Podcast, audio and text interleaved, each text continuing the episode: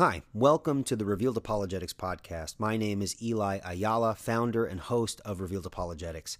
If you've been blessed by the content of this podcast or the Revealed Apologetics YouTube channel, please consider supporting us. You can support Revealed Apologetics by generously giving at revealedapologetics.com. Choose the donate button and give either through PayPal or Venmo. Or you can simply write a brief review of the podcast on iTunes. Your support is greatly appreciated. If you're interested in having me speak at your event, you can connect with me by filling out the contact info on the Revealed Apologetics website homepage, or simply email me at revealedapologetics@gmail.com. Lastly, if you're interested in signing up for my online apologetics course, information on Presup University can also be found on the Revealed Apologetics website. Folks can sign up anytime, and the course content will be sent to them. Once again, thank you so much for your support. I hope you enjoy this episode.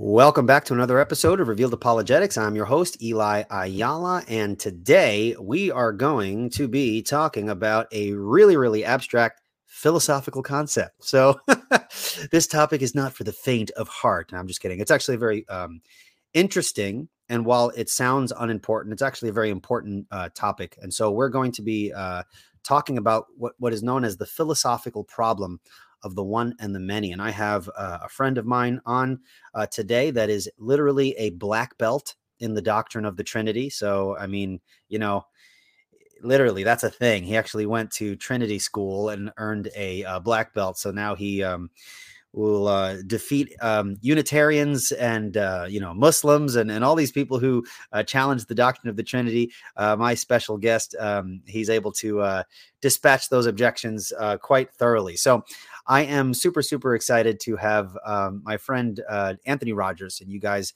if you don't know who Anthony Rogers is, you definitely need to go over to his YouTube channel. I think it's literally just called Anthony Rogers. He'll correct me if I'm wrong on that point. And he has live streams. He takes questions and he unpacks biblical defense of the Trinity, the deity of Christ. He's got some great content over on his YouTube channel. So stop exemplifying the doctrine of total depravity. Go over there now and subscribe. All right. So with that out of the way, before I actually introduce him on the screen with me, I just want to make just a quick couple of announcements. On November 3rd at 8 p.m. Eastern, I will be having Toby Sumter on with me to talk about everything presuppositional. So we're going to talk about a wide range of issues regarding presuppositional methodology. Also, on November 18th, I will be having Dr. Jason Lyle on to talk about the historical atom. And so, folks, you definitely want to check out that discussion, especially in light of the recently published book by Dr. William Lane Craig, The Quest for the Historical Atom. That's really made some waves, and people have been talking about it. And so hopefully we can provide a solid biblical view of the historical atom while respectfully interacting with some of the argumentation that Dr. Craig has made on that topic. So hopefully folks will find those discussions interesting. And I've just been notified that a friend of mine, Chris Bolt, if you guys are familiar with the website Choosing Hats, he used to contribute on that website. Choosing Hats, which was an excellent presuppositional apologetics website. My friend Chris Bolt has just agreed to do a formal debate with an atheist on my channel, and that's going to be an excellent opportunity for folks to see a very knowledgeable presuppositionalist engage with an unbeliever, so you can kind of see you know, perhaps in a more intellectually astute way, how the presuppositional methodology plays itself out in the context of a formal debate. So I'll keep folks updated on that when it is scheduled. All right. Well, that is it by way of announcements. And without further ado, the black belt himself in the doctrine of the Trinity, Anthony Rogers, how are you doing, sir? I'm doing great. I've never been described that way, but thank you for the colorful introduction.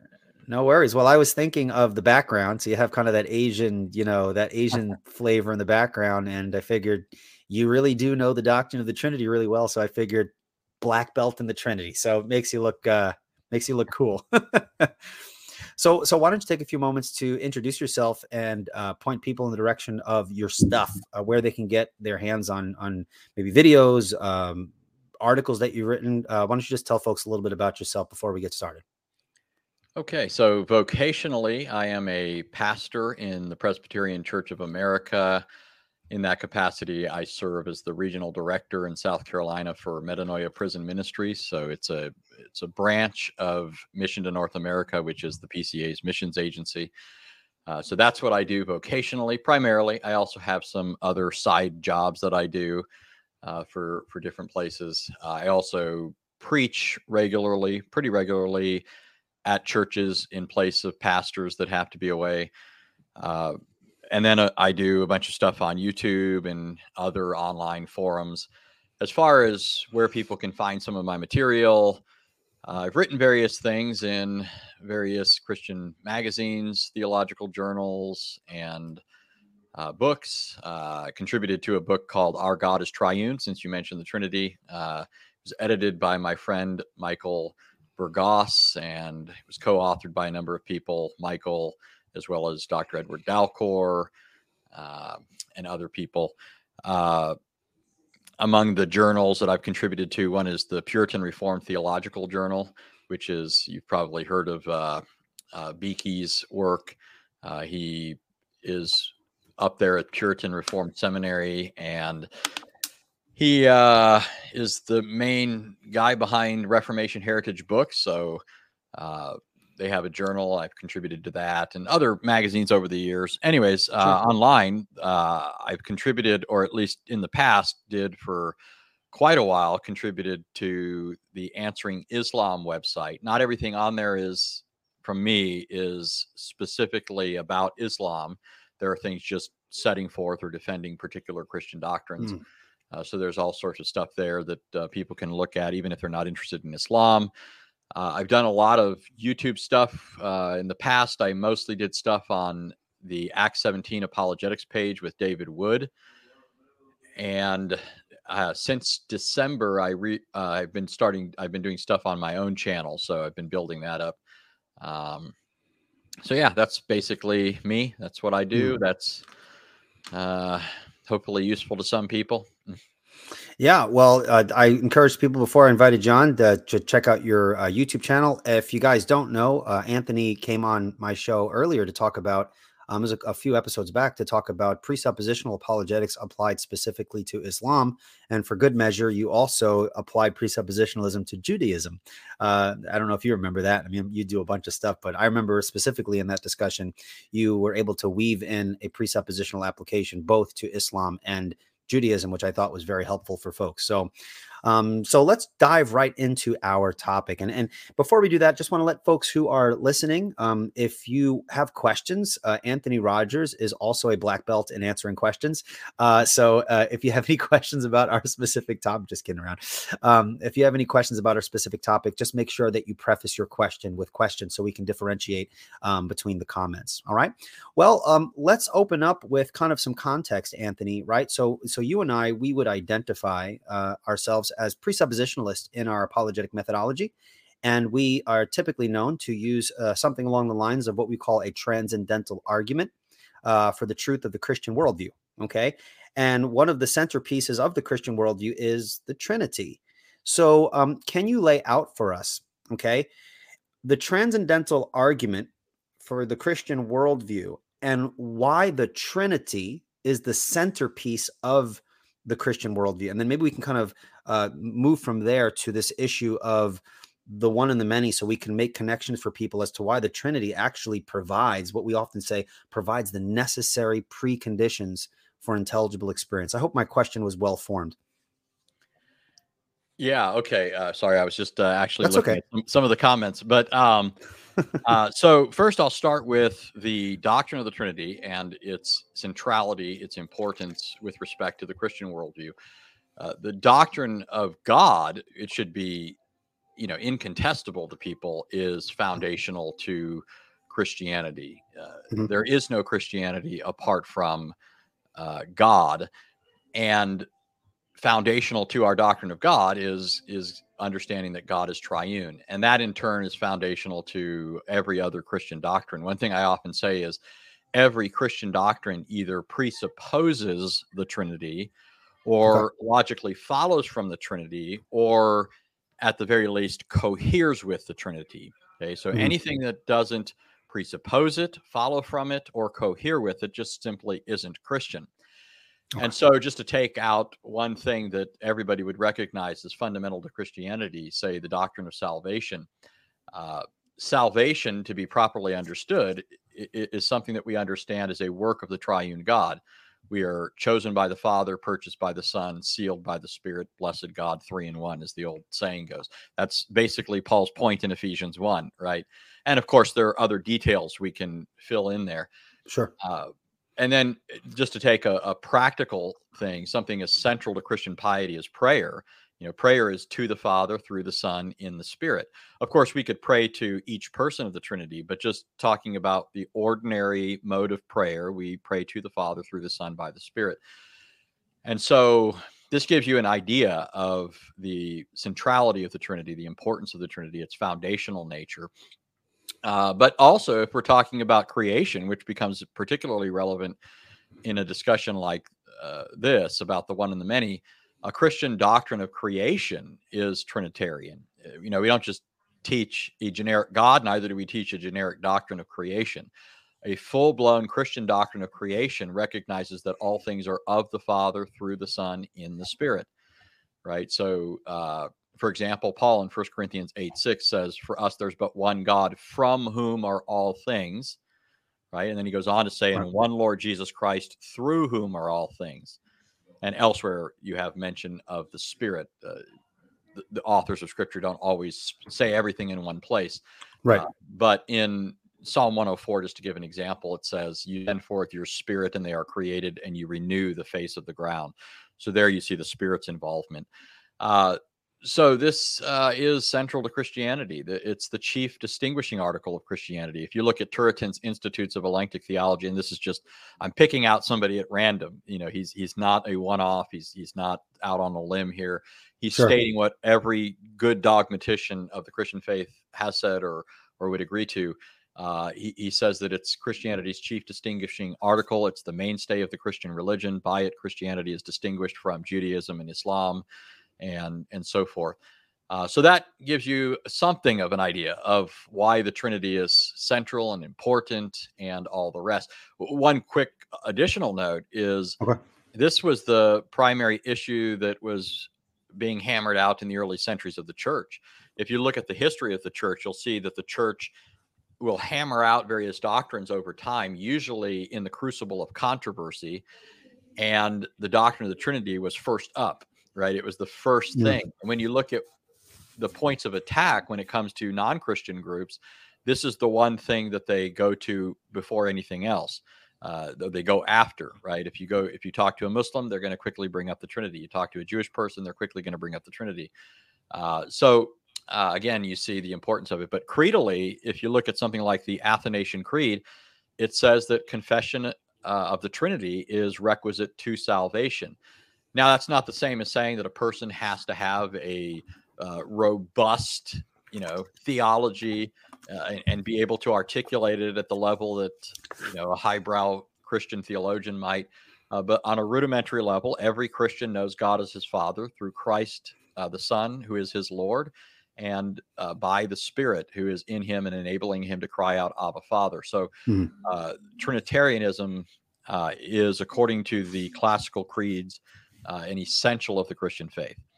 So the other part of your question was, I forgot. The transcendental argument. So where does the Trinity fit in a transcendental argument? So for those who are seasoned in this discussion, they'll know what a transcendental argument is.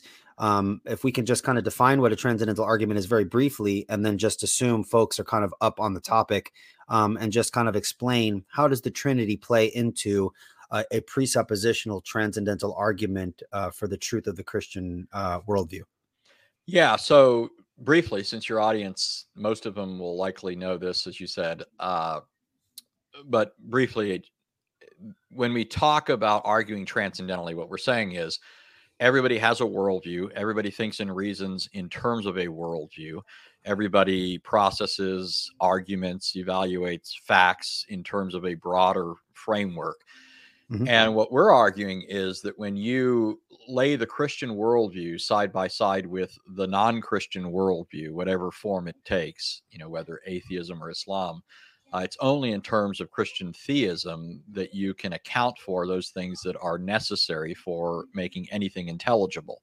And that includes even what atheists are doing. So ironically, when atheists argue against God, they're necessarily presupposing the Christian worldview in order to do so. They're not really working in terms of their worldview to the extent that they're doing anything legitimate. Right?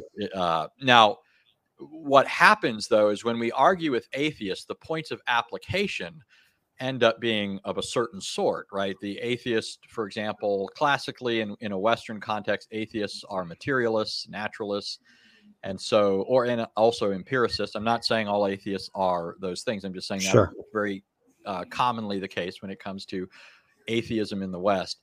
And so when we apply this kind of reasoning to it, we're usually focused on the inability, for example, of the atheist to account for immaterial realities, right? So if an atheist says that only concrete particulars exist, we say, well, in order to argue that, you're relying upon things that aren't concrete particulars.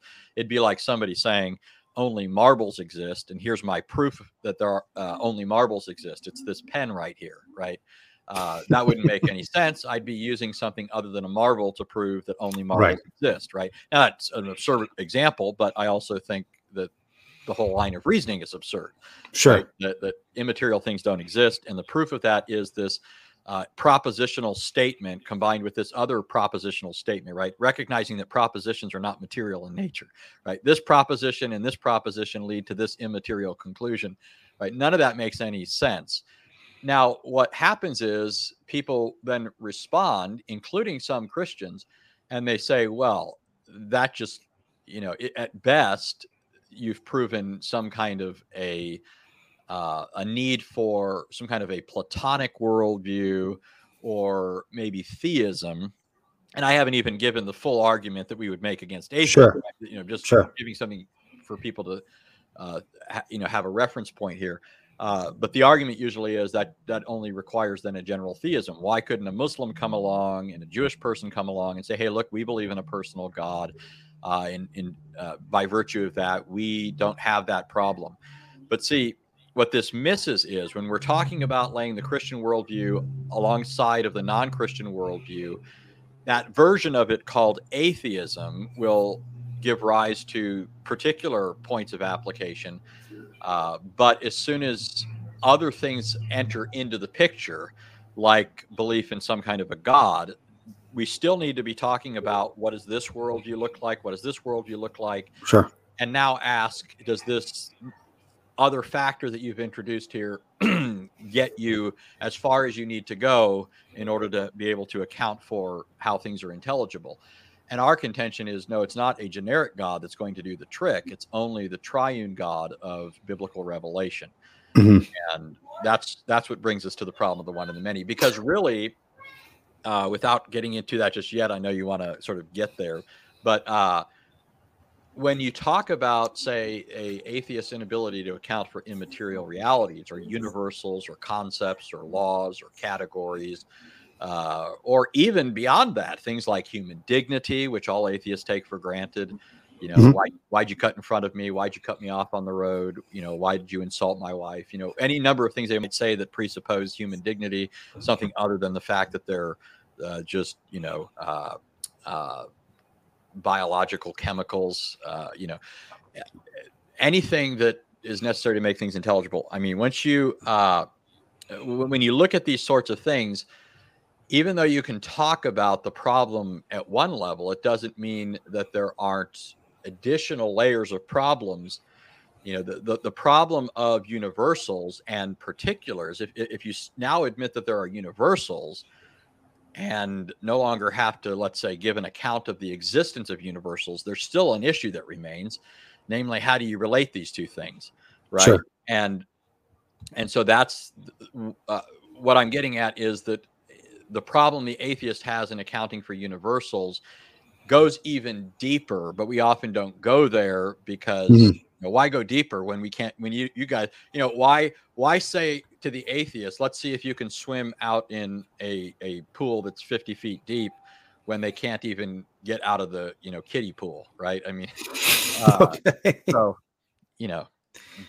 All right. So, okay. So you did touch on a couple of things there that I think will be a good platform to kind of get into the issue of the one and the many. We could kind of explain what that is for folks who still might not have a clue. And by the way, I do see the super chats, Israel. Thank you so much. We'll get to those towards the back end of the episode. So thank you so much. I do appreciate that.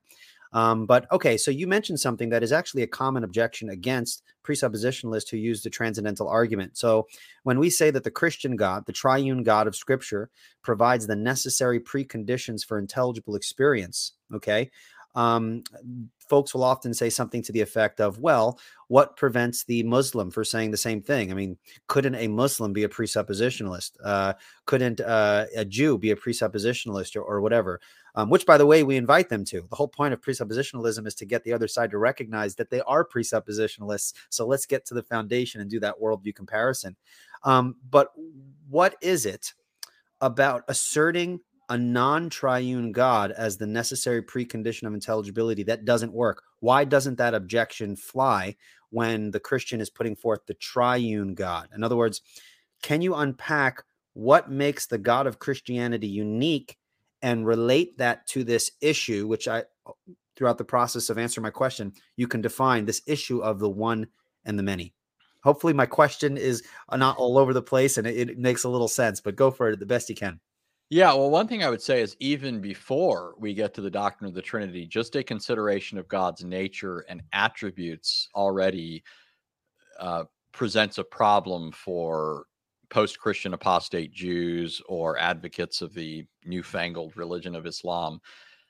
You know, Judaism, let me just say this real quickly. Judaism is not to be confused with Old Covenant religion. Judaism is a post-Christian concoction. Right? It's not the religion even of the Jews at the time of Jesus, the Second Temple period more broadly, or prior to that. It's a later post-Christian reactionary type of thing. And in many ways, over the centuries, it's been influenced by Islam. You know, if you read Maimonides' Guide for the Perplexed, and Maimonides is a giant in terms of determining or defining what is contemporary Judaism, it looks a little different than Islam. And Islam itself has experienced all sorts of differentiation within its ranks. There are different permutations of Islam. The philosophical types over time have been very much influenced by certain Greek lines of thought. And because somebody like Maimonides was under the rule of Muslims in medieval Spain, he was influenced by this. So there's a lot of similarities there. But one thing I would bring out, just taking Islam as an example, the Islamic conception of God's nature and attributes and character aren't the same as those of the biblical God. A lot of people, they get sort of distracted by terms like God, right? And, sure. and just think, okay, we're just, you know, you put the word God in there, so that can, it's the word God that does the trick, right? We're saying there's a problem. We say God solves it. And now they talk about God. So that must mean they've got the same solution. But no, that word means something. It means something to Christians. Sure. It means something else to Muslims. And when Christians think of God, one of the things that we say is that God has a definite nature and he always acts in accordance with that nature. So, for example, because God has a definite nature, he is holy, he is righteous, he is just, he's good. There are things that God cannot do, right? Not because he's limited in terms of his power or something like that, but because his nature is of such a sort that he acts in a certain way. And one of the things God says in the Bible that he cannot do is he cannot lie, right? And more broadly, it says he cannot deny himself. And that really covers everything. It means that he can't act in any manner that's inconsistent with his nature, his holiness, his justice, his goodness, his righteousness. All of these things are going to be manifested in God's actions, and God's actions are all going to be consistent with those qualities. Islam, on the other hand, has a very different notion. And again, I'm being somewhat simplistic here because you can't say everything, but there are different versions of the Islamic doctrine of God. They like to pretend like they're monolithic, but they aren't. Mm-hmm. But one strong vein of Islamic thinking says that Allah has no definite nature. He is pure will, and he does whatever he does, so that morality, for example, is just whatever he wills at any given moment. He might will that it's okay to drink alcohol at one time, and he might will that it's not okay to drink alcohol at another time. Now, this shouldn't be confused with, because sometimes you get people that don't understand basic distinctions. They'll say something like, well, doesn't God in the Bible forbid certain things and then later allow them? There's a distinction that we would draw in the Bible and in our own context between something like a ceremonial prescription that's intended to serve a certain end. That is, it's pointing to something. It serves a pedagogical purpose. In Scripture, those ceremonial laws are teaching the way of redemption. They're pointing to Christ. They're not moral norms in themselves. What makes them morally obligatory is the fact that God commanded them, but not because there's something in the nature of those actions that's necessarily to be done as moral duties. But actual moral laws, absolutes, are those sorts of things you find in the Ten Commandments. Have no other God besides me. You know, don't worship me in an idolatrous fashion. Don't take my name in vain. That sort of thing. And those things are absolute. They can't be different. They can't change because they reflect God's unchanging character. You can't have another God besides him because there is no other God, right? You're not to worship him in an idolatrous fashion because this is to falsify, you know, who he is. If you're worshiping him in a way that misrepresents him, then you're denying him in effect. And it's fundamental to his character not to deny himself. So he requires the same of us. And on and on you could go. That's why Scripture repeatedly makes God the standard of morality. Be perfect as your Father in heaven is perfect, right? Be righteous as your Father in heaven is righteous. We're his image bearers. We're to reflect him. Well, in Islam, then, if you have this concept of Allah's will not being tied to some definite nature, then Allah can change his mind from one day to the next, and has. Even in the Quran and in the Hadith, you have changing morality. Allah in the Quran shows himself to be fickle. He boasts about being the greatest of all deceivers. In Surah 354, Surah 830, Allah says he's the greatest of all deceivers. Satan in the Quran ends up looking like a good guy. He says that I'm going to, because you've beguiled me, I'm going to lead people astray. So the reason Satan's doing what he does is because Allah first did it to him. Right. And the Quran, you know, it's not as if Satan is making a false charge. That's the whole point. When you look at what the statement is based on, Satan has been done wrong. And so now he's going to return the favor. So Allah is even greater than, or trumps Satan in his duplicity. So if I could interject there. So, okay. So, so in Islam, there are a whole host of problems. So you have, of course, besides the fact that Allah is not a Trinity, and that's going to be, he's not triune. That's a problem in and of itself, but you have all of these other deficiencies. I mean, someone even has made a comment here. I'll put up on the screen. A Muslim told me today, Allah doesn't even need to be just. Exactly. So that goes along with him being able to kind of be fickle in the way that you've described. But let's kind of zero in on the issue of the one and the many. Yeah. What is the one and the many problem, and why does a worldview, be it Muslim, be it Unitarian of any kind, why does a worldview need a justification for the one and the many, unity and plurality, for intelligibility at all? So why, you know, someone might be listening to this and be like, what's the big deal? I don't see how this is a problem. Why don't you lay out what is the problem itself? And why does a worldview need to solve that problem to have intelligibility? And then we can kind of talk about how the Trinity really solves that issue. Yeah. So the beginnings of my own thinking on this go back to when I started reading philosophical works. I was already a Christian at the time, but I was engaging non-Christians. And so I wanted to read philosophical stuff. And I started where, you know, a lot of people will pick up contemporary works talking about this or that. But I kind of started at the beginning of Western philosophy, started reading the ancient Greek philosophers, and if just taking the Milesians, those are the philosophers that preceded Socrates.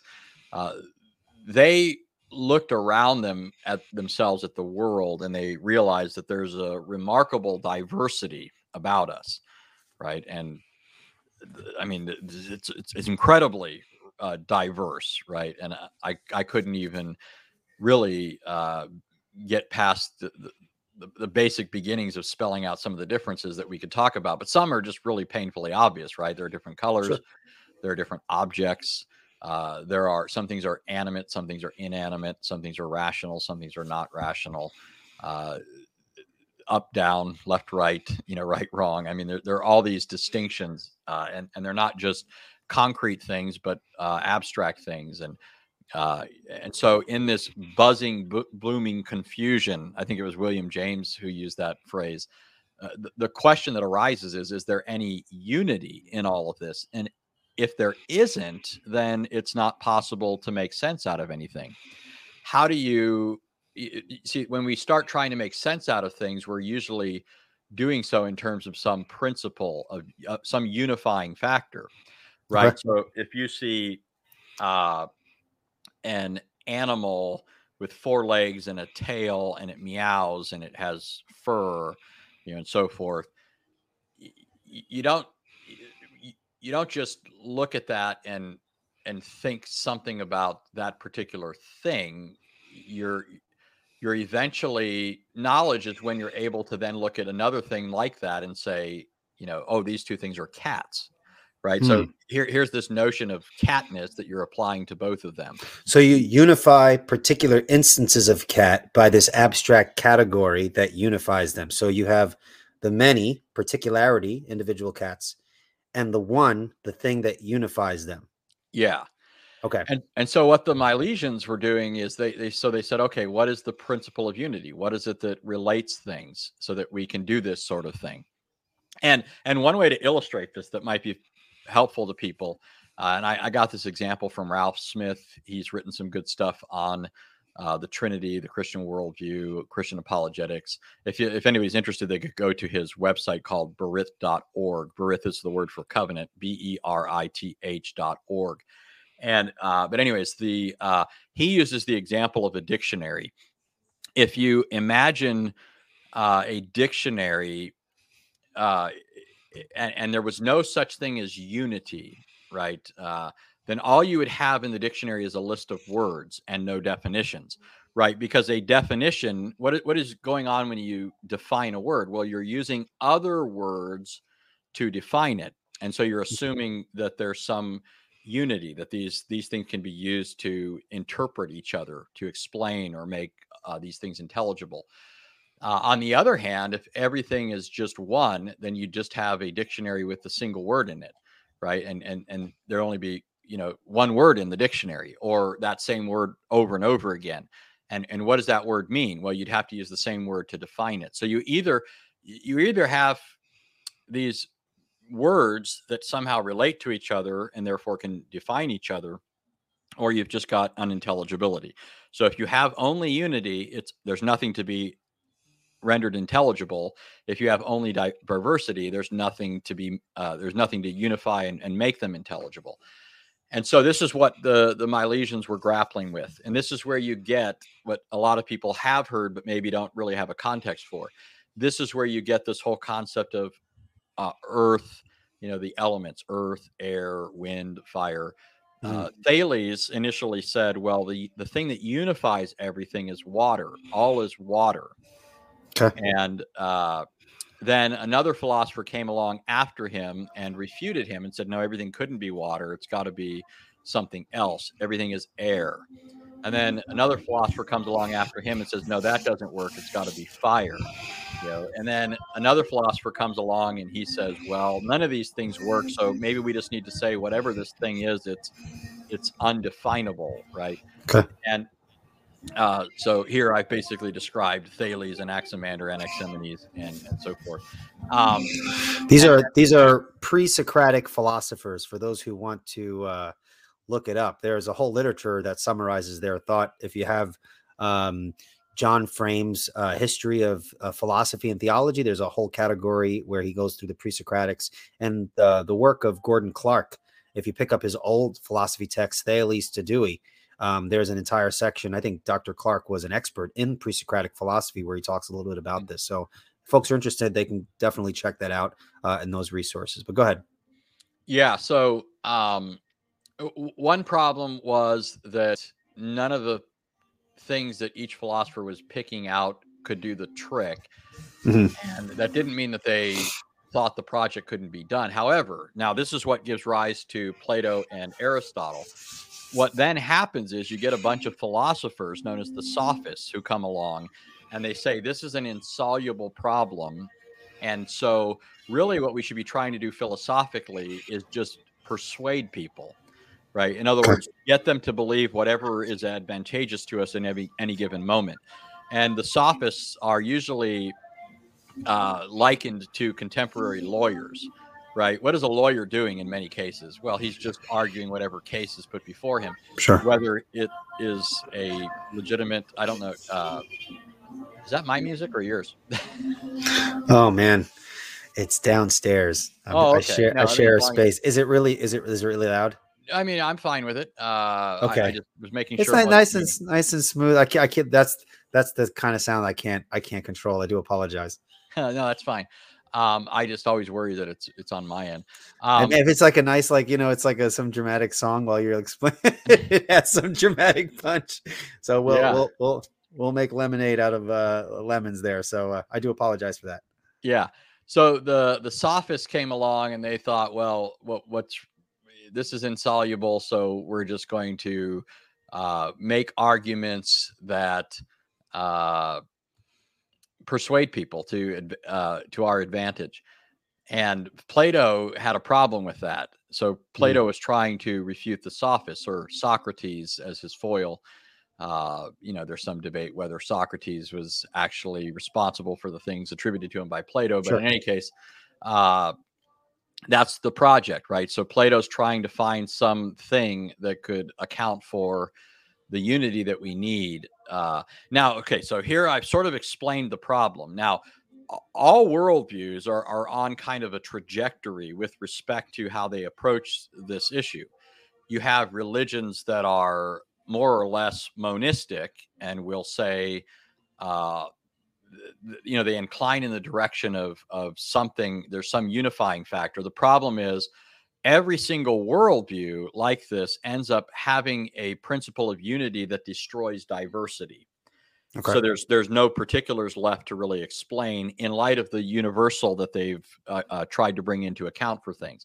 And in the other direction, you have worldviews that are more or less inclined towards diversity, which renders unity impossible. So I'm just talking here about trajectories. You either have this principle of unity that allows for no differentiation, so an undifferentiated unity, or worldviews that incline towards plurality, but it's a disunited diversity, right? So there's no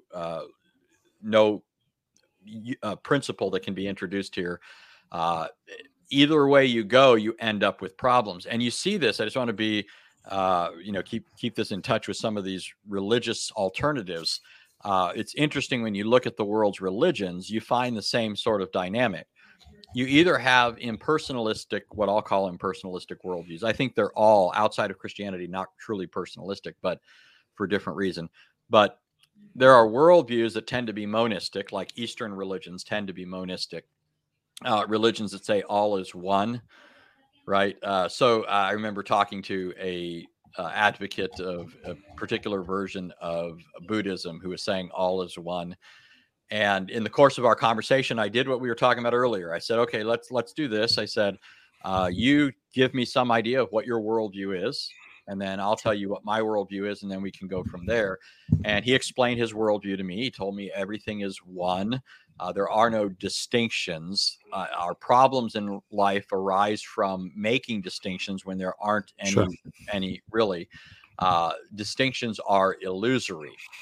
And he went on with that, you know, and he said, you know, the goal of salvation in that system is to recognize that we're all ultimately part of the one and not really discrete things.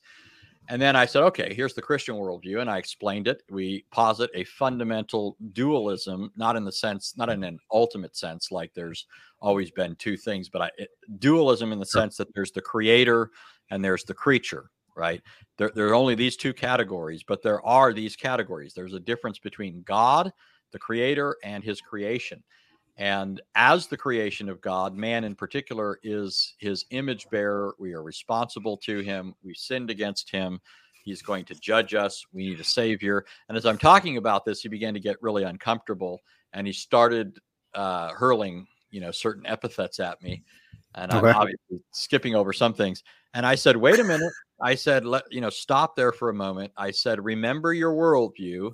According to you, everything is one, and our problem comes when we make distinctions. I said, when you call me these choice terms that you're using for me, on your worldview, all you're doing is making statements about yourself, right? Because there are no distinctions. And so it gives justification to the old children's statement, right? I'm rubber, you're glue, whatever you say bounces off me, sticks on you. If all is one, and you've called me a jerk and all these other things, then all you've really done is you're just looking in the mirror, right? Sure. And you can't be saying that I'm a jerk in contrast to you, or as opposed to you, or other than you, because there is no other than you, right? It's all one. And, the guy got upset, he says, you Christians are intolerant. And I said, you mean Christians as opposed to Buddhists? And then he realized what I was doing at this point, right? I'm saying you're assuming distinction. And sure. Then he kind of got up in a huff, and he went out of the house, and because he was a neighbor of a friend of mine, and he was going to go across the street to where he lived. And I said, make sure you look both ways before crossing the street so you don't become one with the pavement. Right. And, So then you get other worldviews that tend towards pluralism. The ancient Greek religions, the Roman religions, the Norse gods, right? You've got this diversity. Now here, really, even in these systems, you don't really have an ultimate diversity. There's an illusion here. And this is what I meant by saying you have these religions that kind of look personalistic, but end up not really being so. In paganism, you have finite deities. They're not really absolute. And so right. They are as much a part of reality, what we would call creation, as... They're particulars that exist within a broader context of impersonality. Right. Right. And so even if you look at like the Greeks, back of the gods, there were things like the fates, right? These impersonal things that were somehow responsible for things at a higher level. So there's not an absolute personalism in those ancient polytheistic systems. And that's true of polytheistic systems today. If you look at Mormonism, which is a perversion of Christianity, Mormonism has all sorts of finite gods. So there are beings that are higher than man or greater than man. Or if you look at open theism, right, its deity is no different than, maybe a bit of an upsized Zeus, but it's still a being who himself is conditioned by a larger reality, whether the categories of time and space and all of that. And so can't be the ultimate explanation of things. Islam, I think, ends up being a version of impersonalism to the extent that Muslims are consistent with their denial of the Trinity. They render their deity impersonal, and we can get more into that. Okay. But so here's the point. So I looked at philosophy, and I saw that there's this issue, this mother of all issues. This was the beginning of philosophical reflection in the West. Just as a side, Anthony, because I know a lot of people think, because Christians tend to bring this up when we use presuppositional argument, a lot of people who never really heard of this, or they have kind of a passing acquaintance, they think it's something like presuppositionalist, like made up. Like, oh, the problem of the one and the many. You guys talk about that, but that's not actually a thing. And I'm just kind of like this is not made up by the presupper. This has been an issue before presuppositionalism even came to full expression. So this is not something we made up.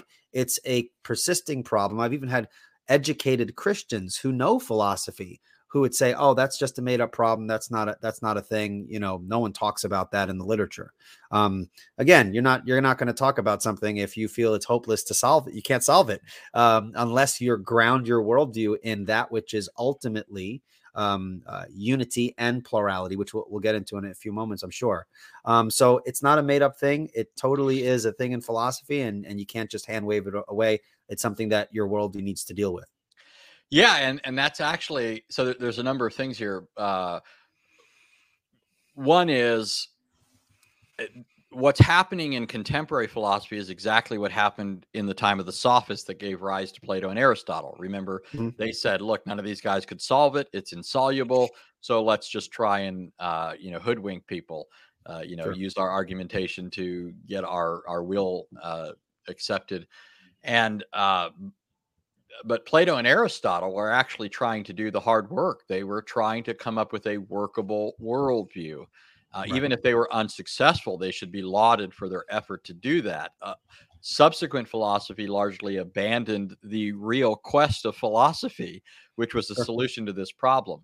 And virtually all of the other particular problems that you see people trying to deal with now are actually just themselves the children of this problem, right? They're birthed out of this problem. And really, when you hear Christians or others that are philosophically inclined scoffing at this as an issue, number one, it shows how provincial their reading is. They haven't read as widely as they think.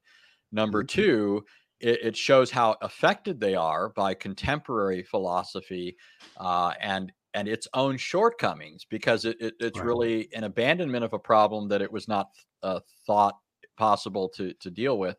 And so people think they're really doing bang up philosophical work when they're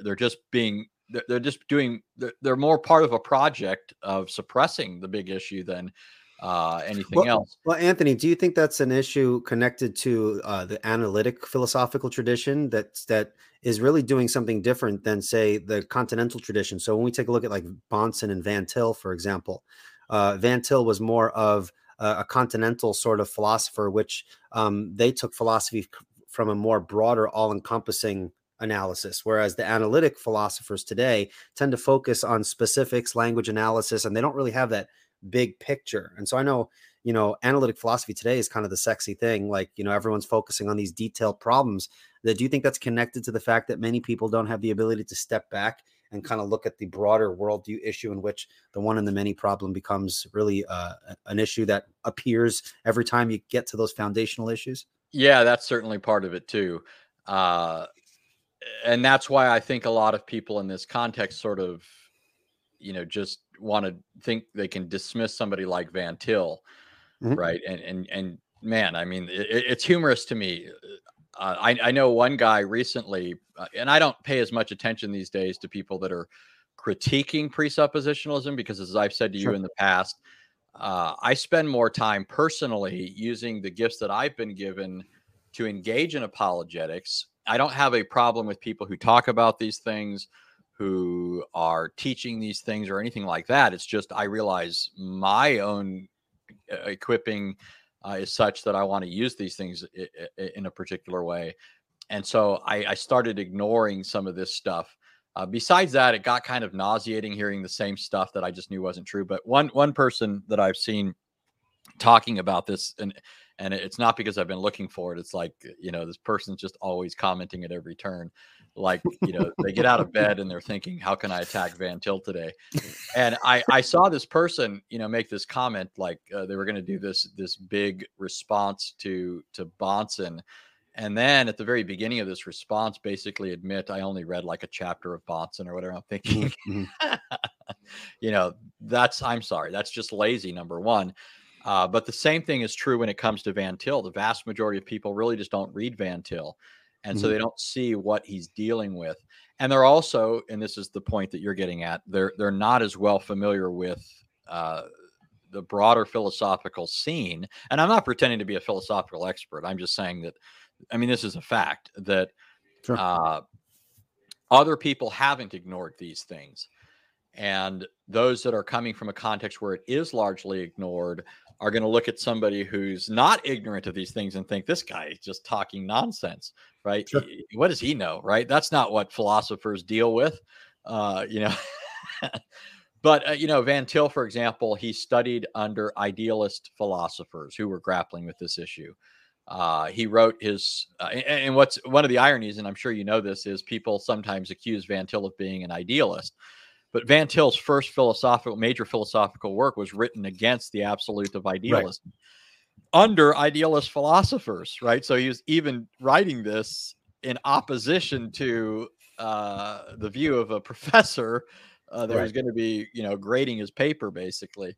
So Van Til did what any good philosopher would do, or any good evangelist or apologist would do. He often used the language of the people that he was talking to. Like if I go to Germany and I want to be an evangelist there, I'm going to have to try and learn some German, right? Unless they know English. And even apart from language, you know, meaning particular languages, we have vocabulary in Christianity that other people don't understand. So we have to learn how to explain things to people in words that they're used to using. We do this sort of thing all the time, but people turn to Van Til ignorant of some of these things. And they think, you know, this guy, you know, it reminds me of C.S. Lewis, where he talks about a three-dimensional being visiting a flatlander, right? Mm-hmm. Flatlander, like, you know, saying this guy's just talking nonsense. That's how people look at Van Til. They're all a bunch of flatlanders, not all of them, but you know, a lot of them, flatlanders, and they're looking at Van Til and thinking, you know, this guy is out to lunch. Right. I just, I was reading, Bonson's, Van Til's Apologetic, and he actually has a specific quote right from Van Til himself. I can't find it.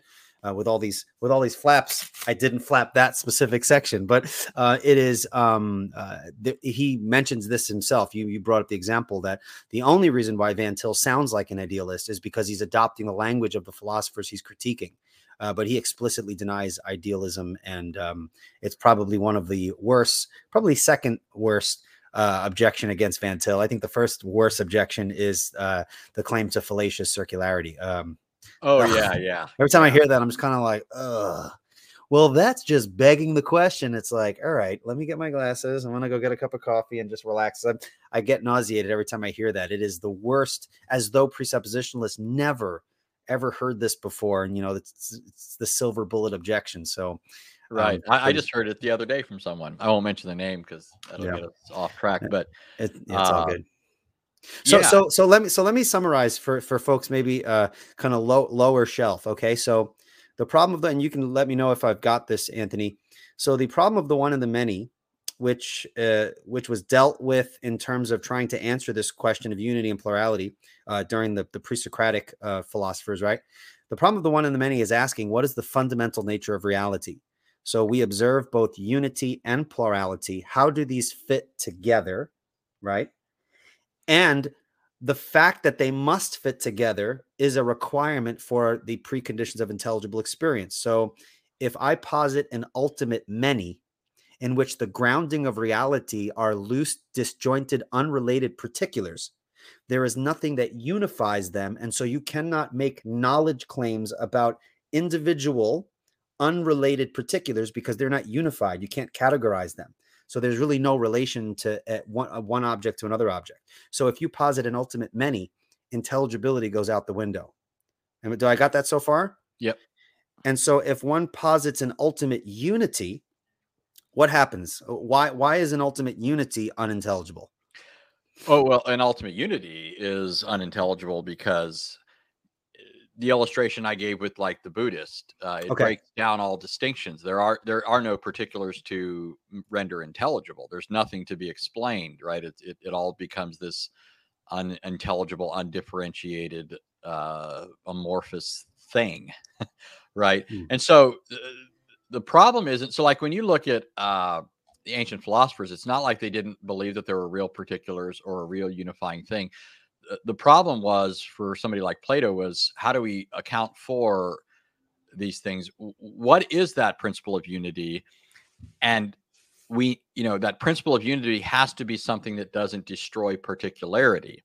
It can't do away with the diversity. And that's what was happening with the pre-Socratics, right? As soon as Thales said all is water, well, then really there aren't different things. You've introduced a principle of unity that destroys particularity, right? So you've got to have not only unity and diversity, but a unity that preserves the particularity and a particularity.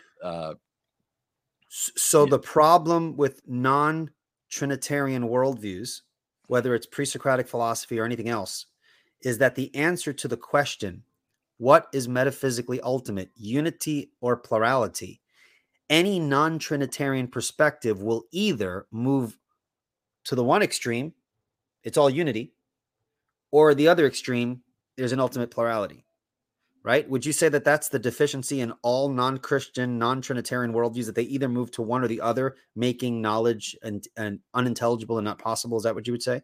Yeah, yeah. And here, okay, let me say this. There's always a distinction that has to be made, or usually, between what the person is claiming and what's ultimately true when we analyze it. Okay. Right. So in other words, you know, you might meet a Buddhist who would say, no, I don't deny particularity or something like that. Sure. Right. But if we look at your worldview and you say all is ultimately one, I'm going to say, yes, you do. Right. If I'm talking to a atomist like Democritus or Epicurus or something like that, and they say, no, we don't deny that things can be made intelligible through some unifying principle, I'm going to say, well, yeah, if you say everything is ultimately reducible to these discrete monads that have no tie between them, you know. So you always have to distinguish between what a person says they think that what they think about their philosophy and what it actually does and what they're actually doing. It's, you know, it's just like the person who, you know, he works at a job and the boss comes along and says, you're doing a terrible job. And the person says, no, I'm not. I'm doing a great job. The boss says, I'm the judge here. Right. Well, yeah, it's not just a matter of what is this group claiming, it's what is actually the case. Sure. And I don't mean that we're arbitrarily imposing on them, oh, yes, you do really believe this, if they don't really. I'm saying that we have to take into account that sometimes people don't see the implications of what they're saying. And that's just a basic fact of reality, right? So, yeah, go ahead. All right. I was just laughing at where Israel. We're going to get to your super chats. Thank you so much. Man, he said he'll mortgage his house if he has to for the super chat. Well, I greatly appreciate the super chats. We're definitely going to get to those first, and then we'll take some other questions. We'll try to kind of land the plane at this point. So, so either a non-Trinitarian worldview will either move to an ultimate unity with respect to answering the question of what's metaphysically ultimate, or an ultimate plurality with respect to what is metaphysically ultimate. Both destroy intelligible experience. And so the reason why it destroys it is because really they have no way to bring these two necessities together. So how does the Trinity solve that problem and save intelligible experience, knowledge, and so forth? Yeah.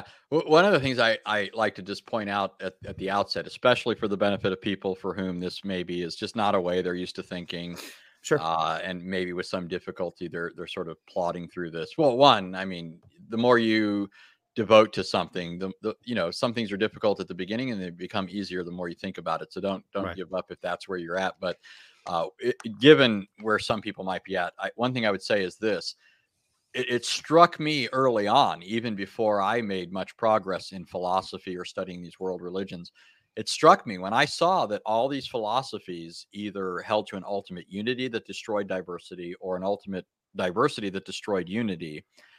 And then when I looked at, you know, world religions where you either had this, you know, plurality of gods or a God who is one, but not also many, right? Versions of Unitarianism, Judaism, Islam.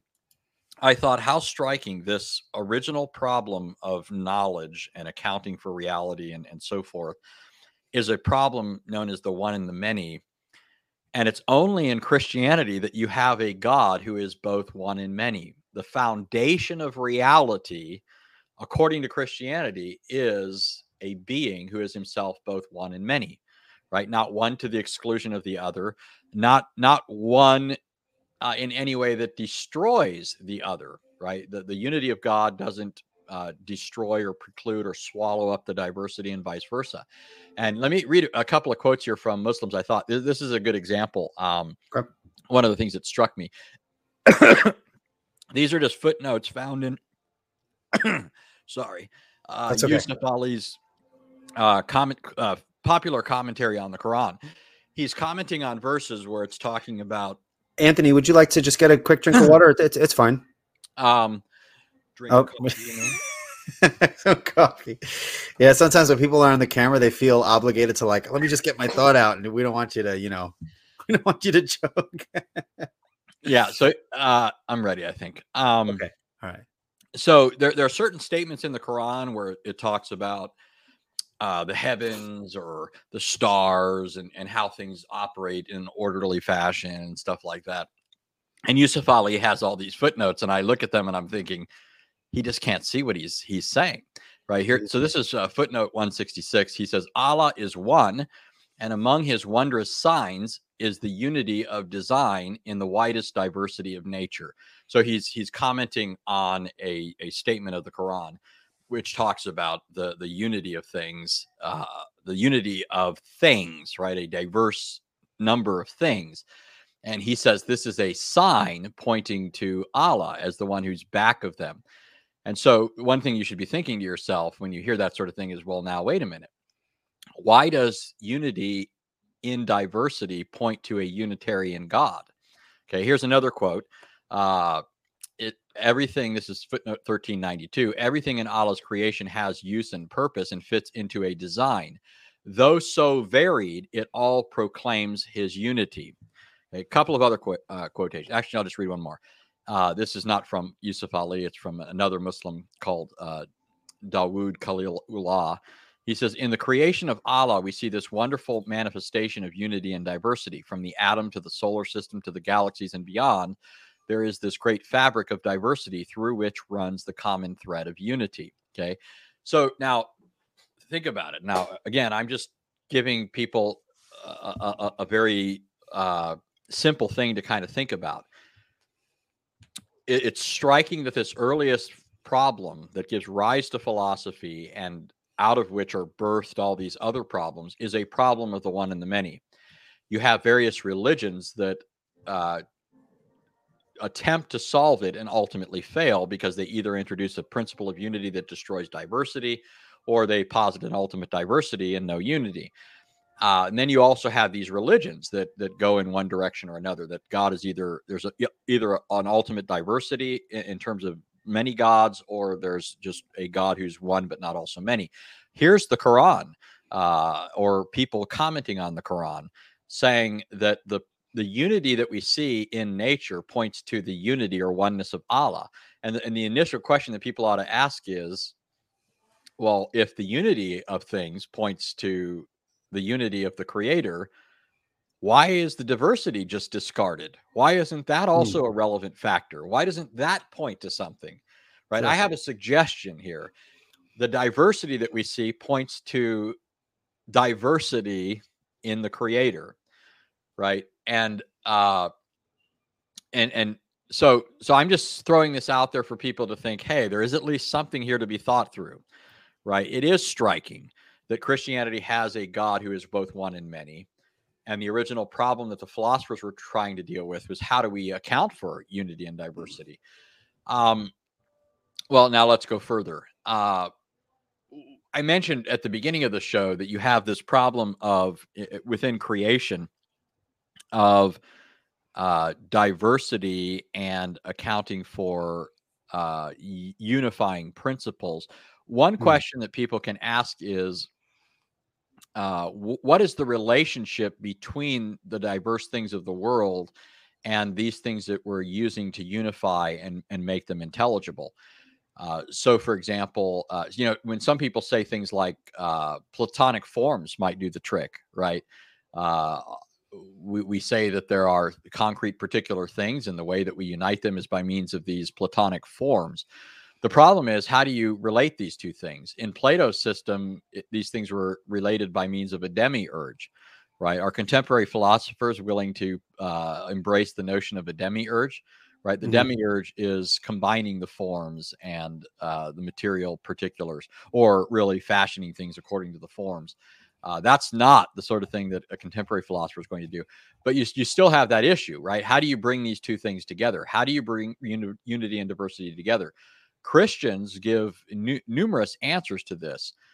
Number one is we don't think of impersonal principles ultimately as the unifying factor, but the triune God, right? So the relationship between something like let's say, one of the things philosophers marvel at is the relationship between mathematics and reality.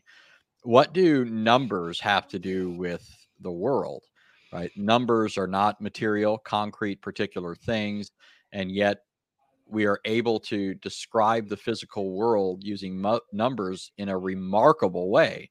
And this is mystifying to non-Christian philosophers.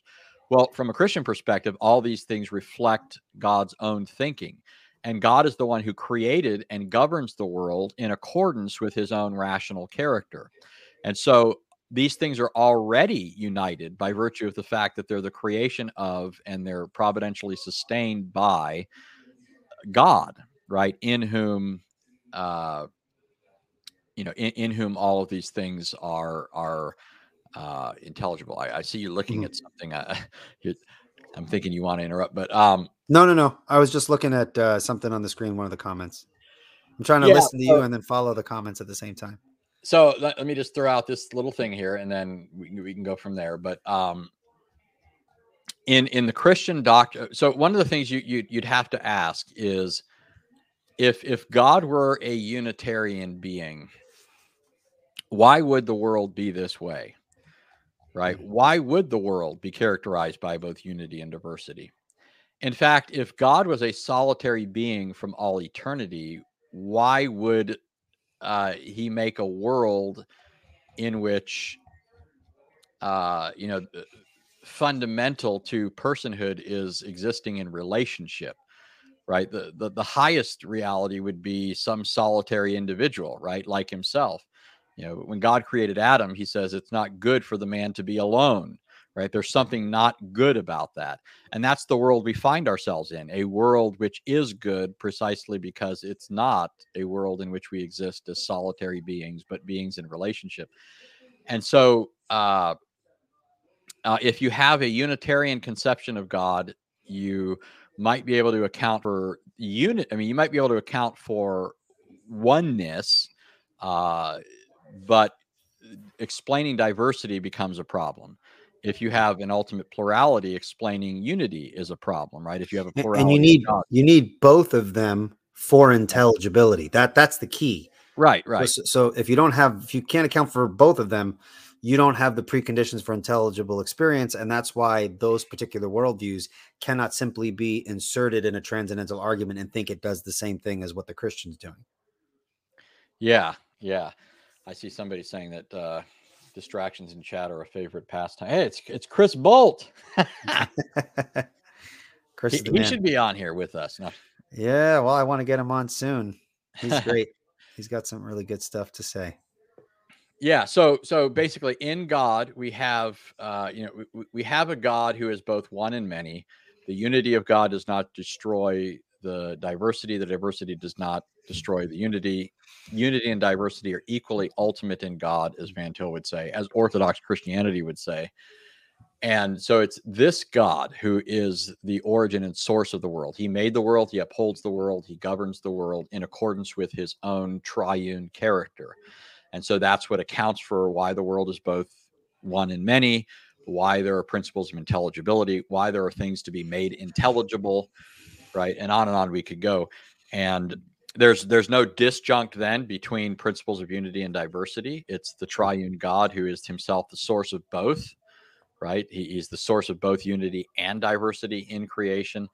And, this is something that can be explored at great length, but, and again, I would recommend to people some, I don't agree with everything that you find in the stuff that I recommend. So I'm always a little bit reticent about it, but I do like some of the stuff that Ralph Smith that I mentioned before, Ralph Allen Smith, has done, some of the stuff that he's done. There's another resource, and I think the guy's name is Michael Warren. He has a website called christianciv.org or .com, Christian Civ. So it's CIV, short for civilization. And he has a two-part paper on there called Christian Civilization is the Only Civilization, I think it's called. And he's arguing for how... I think I read that a long time ago. Yeah, it's been out for a while, right? It's an old article. Oh, yeah. So he has something really good. Obviously, the stuff on the website you mentioned before, Choosing Hats, that has all kinds of great stuff. But just, yeah, in terms of the one and the many stuff, some of these are the stuff that comes to mind for people that want to explore it further. There's also, you know, some books help not so much because they look at this problem directly, but because they look at some of the results of this problem. A book that I like is one by John Byle. I think it's called The Divine Challenge. Okay. John Byle, B-Y-L. I hope I'm saying it right, because Byle's not otherwise a nice sounding name. You're going to look it up and weird images of bile liquids will pop up. Anthony said something about bile. I don't know what's going on here. Yeah. Oh, and then obviously, of course, read Van Til, though obviously, you know, I mean, for a lot of people, Van Til's going to be heavy sledding initially. Sure. Bonson won't be the best source on this, even though I love Bonson to pieces, both as a example of Christian piety and Christian scholarship and apologetically, but it just wasn't something he spent a lot of time. Well, Anthony, I think, and here's the thing. Bonson tended to focus more on epistemological issues and really didn't touch on these sorts of questions. But if folks are looking for an easy like explanation of all this, you're not going to find it. You're asking about the foundations of reality itself and what grounds it. There's going to have to be a little bit of legwork. There are some books that do cover the topic, but there's not many.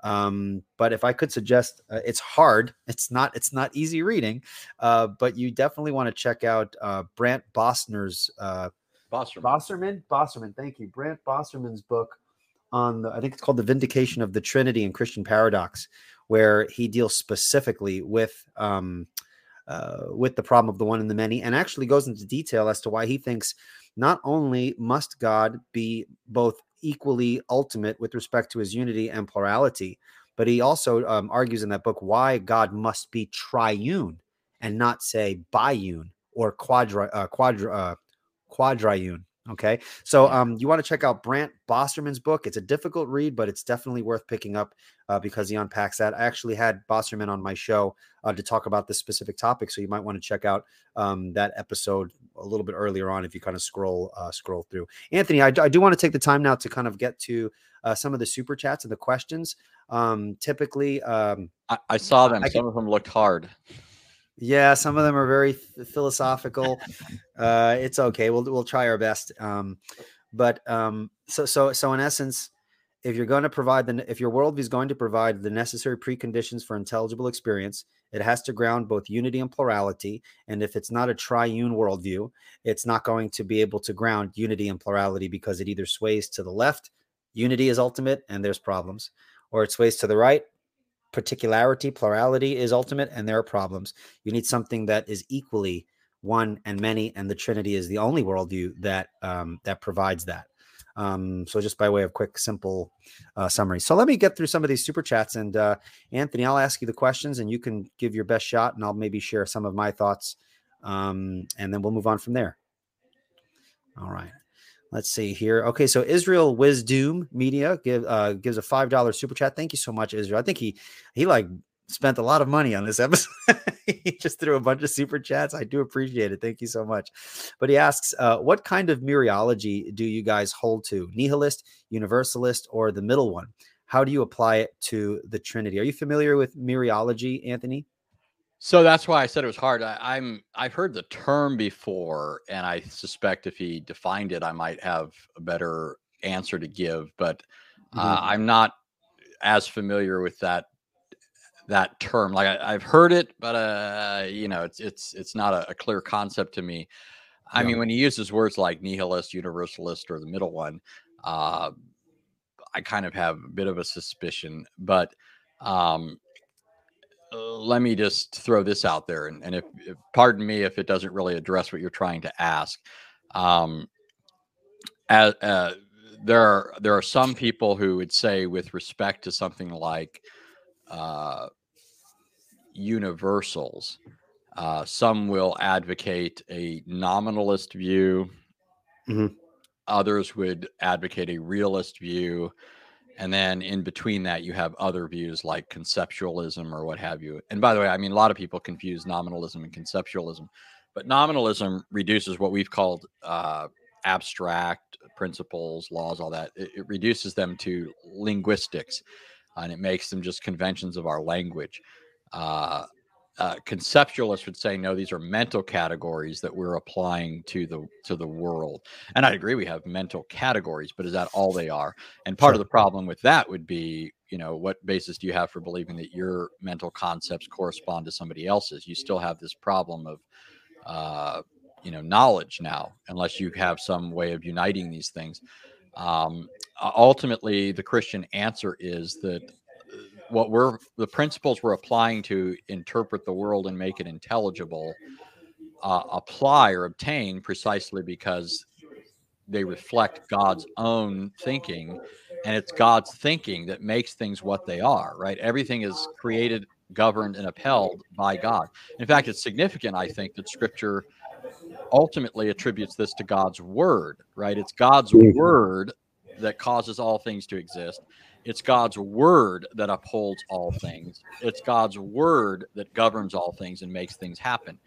And so when we interpret the world to the extent that we're being consistent and Christian and so forth, we're not merely using words,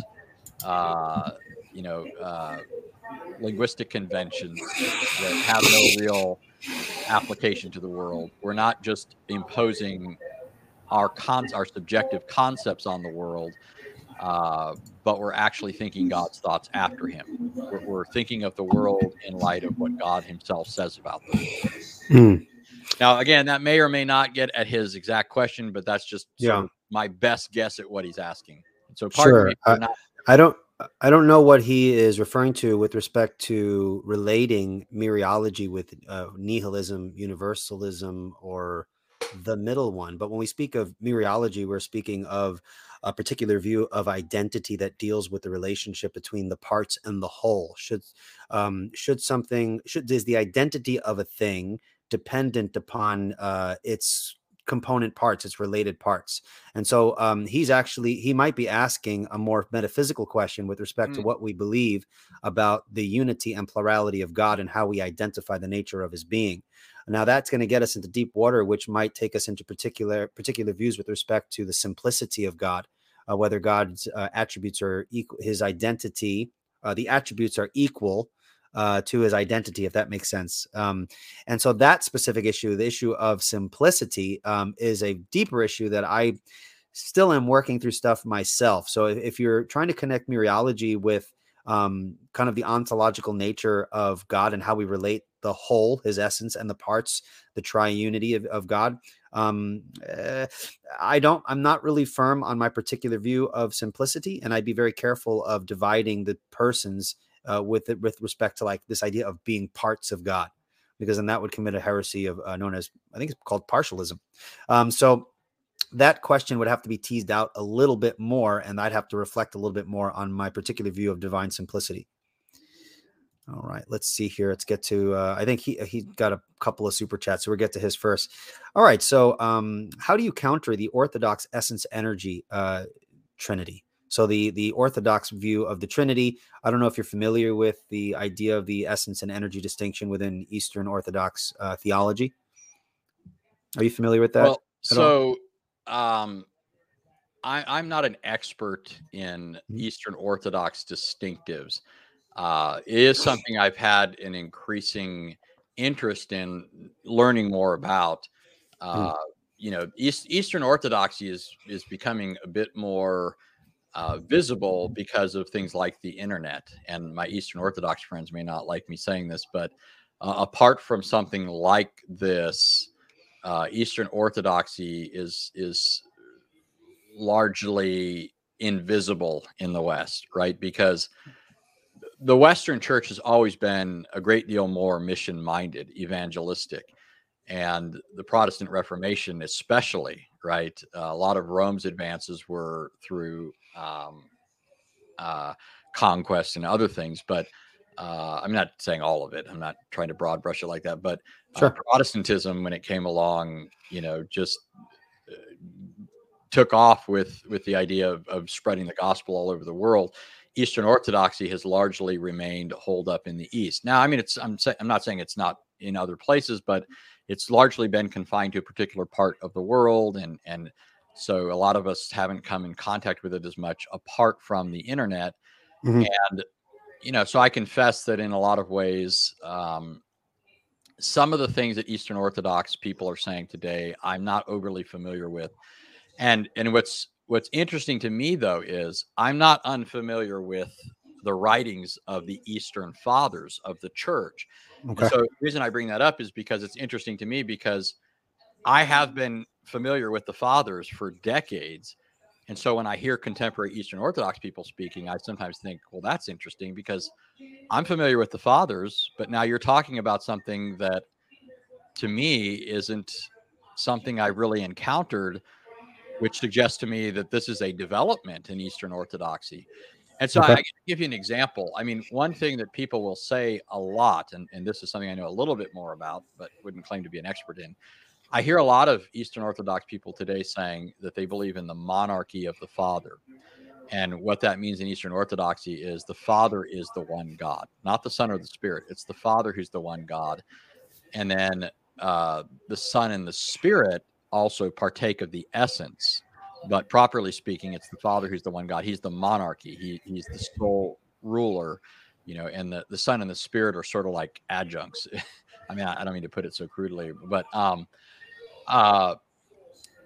when I look at the Fathers, that's not what I see. They don't speak of, you know, for example, Gregory of Nazianzus, when he spoke of the monarchy, he said he says explicitly, we don't believe in a monarchy of one, but a monarchy of three. Monarchy means sole rule. Sure. And he was saying it's all three persons who are the monarchy. And so I'm suspicious to some degree about with some of the stuff that I hear are Eastern Orthodox views, that they're not so much historically the view. Maybe they're found in some earlier figures, but they weren't the view across the board, but have risen to prominence among at least a contingent of those who have made their presence felt on the internet. But yeah, I mean, I'm not, The question is a little strange. It says, how would you counter the Orthodox essence energy trinity? So now I'm familiar with the essence energy distinction, that God in his essence cannot be known, that God is known through his energies. And perhaps that's related to a specific view of the Trinity. I did hear Jay Dyer, who's Eastern Orthodox, speak about the Eastern Orthodox position of the Trinity being slightly different than the Western understanding. So I would want to see that teased out a little bit. That's actually really interesting. I'm not really sure about that.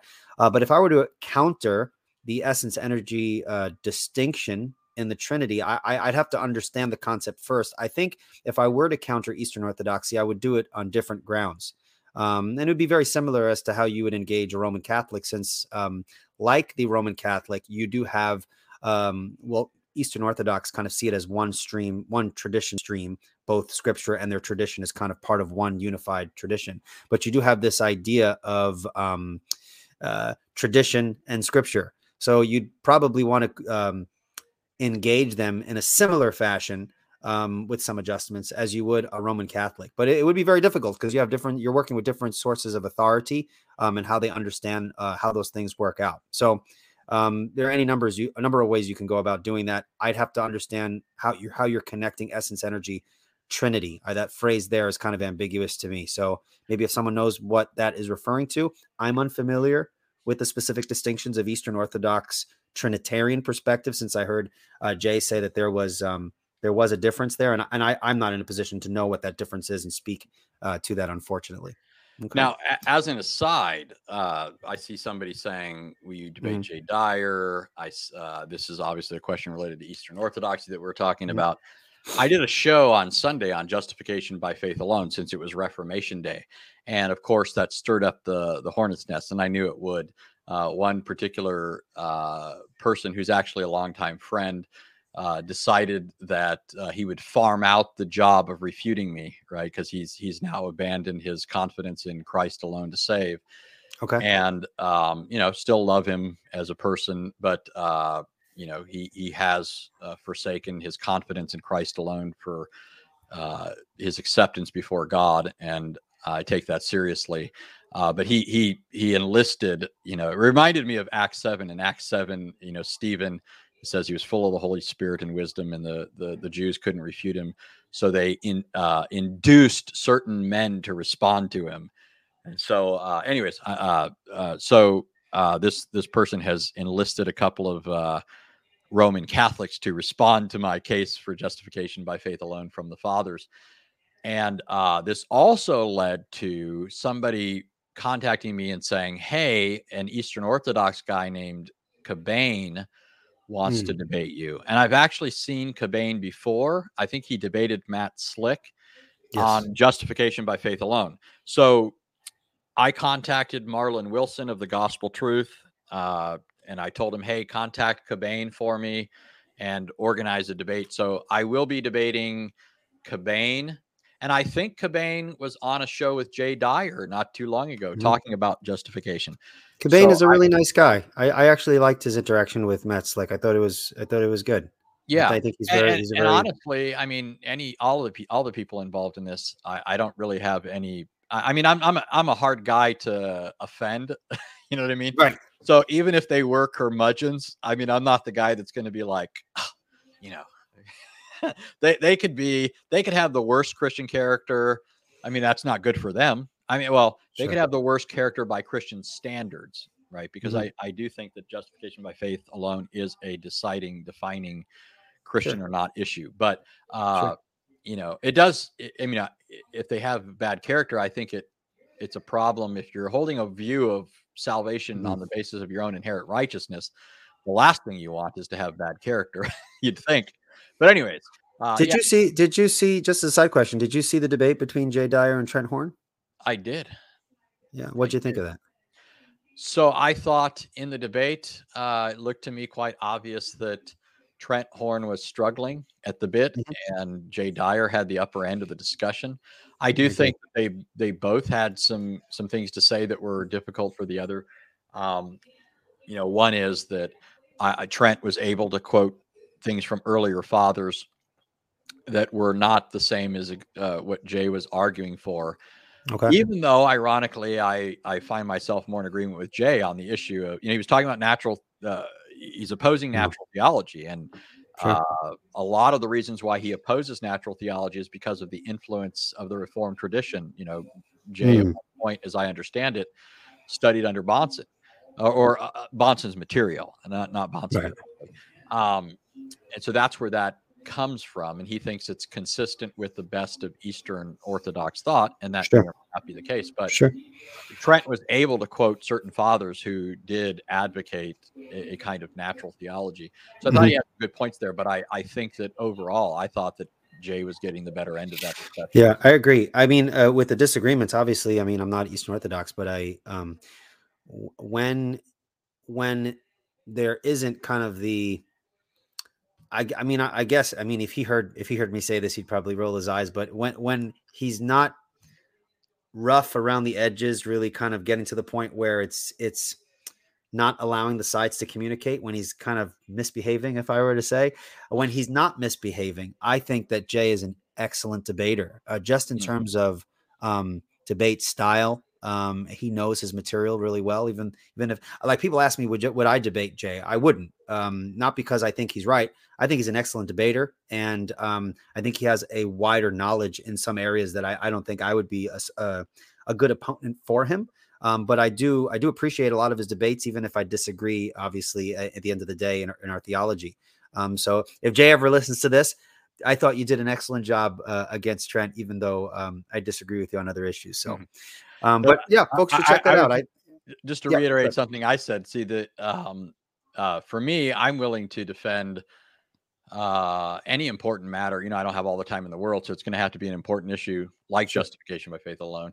And I'm willing to defend that, you know, the whole world can come and challenge me to debate on that issue.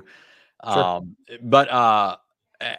like I was saying, like I grew up in a context where we were all rough around the edges, and it was a pastime to make fun of each other. Well, I think Jay uses it as a debate tactic. So I think he would justify some of the tactics he uses as, well, this is within the purview of classic debate. And I think to a certain extent he's right, although I do think some elements he does step out of line, but that's just an issue of my opinion. You know, he would disagree at that point. For me, it's sort of like I want the person to be a bit more uppity, because that only gets me more excited. And the more a good debate between yourself and him, that'd be fun to watch. The more excited I get, the more the neurons are firing in the head, and okay. So you know, all right. Hey, I'd love to moderate a debate, but I would love to moderate a debate between you and him. I did reach out to him. I did try to get him to debate Dr. Costa, but there was some misunderstanding, and I think we got off on the wrong foot. So I think my opportunity to connect with him is probably shot. But I would like to see that interaction. That would be good. Well, like I said, I am going to be debating Cobain. This is a topic that Cobain, I think, has taken a good bit of interest in. So I think he should be a good representative of the Eastern Orthodox view. And like you, I think he's a nice guy. And like I said, even if you weren't a nice guy, I probably wouldn't notice, because it doesn't bother me, you know, be as mean to me as you want. I'm going to sleep good at night. I belong to a perfect savior, and you know, that's awesome. All right. Well, let's move quickly through these super chats here. We'll see as quickly as we can go. So any thoughts on James White versus the Muslim Metaphysician Trinity debate? By the way, love you, Eli. Big fan. Thank you so much, Israel. I really appreciate your super chat and your kind words. Anthony, were you able to see that debate a while back with James White? So I didn't see the whole thing. And I'll tell you part of the reason why. I mean, I get, even though people, they know me as a debater, right? I debate people. I like to debate. But I have to be the guy in there debating. Otherwise, what happens is, even if there's somebody competent on the Christian side who's defending it, when I'm hearing this other person, I have this overwhelming need to respond. So I end up stopping the you know, what's playing, and I'm sort of like, I'm carrying on the debate like this person has just made an opening statement against me, right? So I feel like I have to stop it and respond to it on the spot. And I end up never finishing. Besides that, I do get nauseated when I hear non-Christians say dumb things. Okay. And I know it's par for the course. You'd think I would know that's what I'm in for. But even in my debates, I mean, half the times in my debates, I'm in there and I'm thinking, this person's killing me. He's boring me to tears, or he's saying, you know, stuff that is so loopy that I almost don't want to listen to him anymore. I have that, you know, I have to force myself to stay in some of these things. And that's kind of why I like some of them to be uppity, because that keeps me interested. But, you know, like I hear, you know, if I listen to Dale Tuggy, Unitarian extraordinaire, he's as boring as all get out. And he says dumb things. And so I'm listening to this and I'm like, am I really going to sit here for another hour and a half listening to this dribble? And, I mean, you could take this out, by the way, and send it to Dale. We've debated before. But, all right. But so, I know it's not the question here. So I listen to this, and I'm listening to the Muslim Metaphysician, and I'm thinking, this guy thinks he's more sophisticated than he really is, right? Okay. And I do think, with all due respect to James White, I think James White gave him far more credit than he deserves. I heard James White talking about him on his broadcast at certain points, saying, you know, Jake is up on these issues. And I'm thinking, no, he isn't. I'm not saying he hasn't read anything, and I'm not trying to take everything away from him. I'm just saying he knows less than he thinks he does. And so that kind of grated on me. But then the other thing is, I don't, in the first place, when it comes to Dr. White, think of him as a philosopher. And that's not a criticism. Okay? Sure. I don't think he would see himself as a philosopher. Yeah. And I think this was a philosophical discussion. And Jake makes that clear. That's the kind of discussion he wants to have. And so, in a sense, it takes Dr. White outside of his range of special competence, which is the biblical text, you know, the biblical languages, the history of Christian theology, that sort of thing. And so I didn't like it for that reason, just because I thought, you know, and I don't in the first place think myself a philosopher, but I'm not ignorant of a number of these issues. So I was trying to get a debate with Jake. And actually what's interesting is one of my Eastern Orthodox friends was actually trying to arrange a debate between me and Jake, the Muslim metaphysician.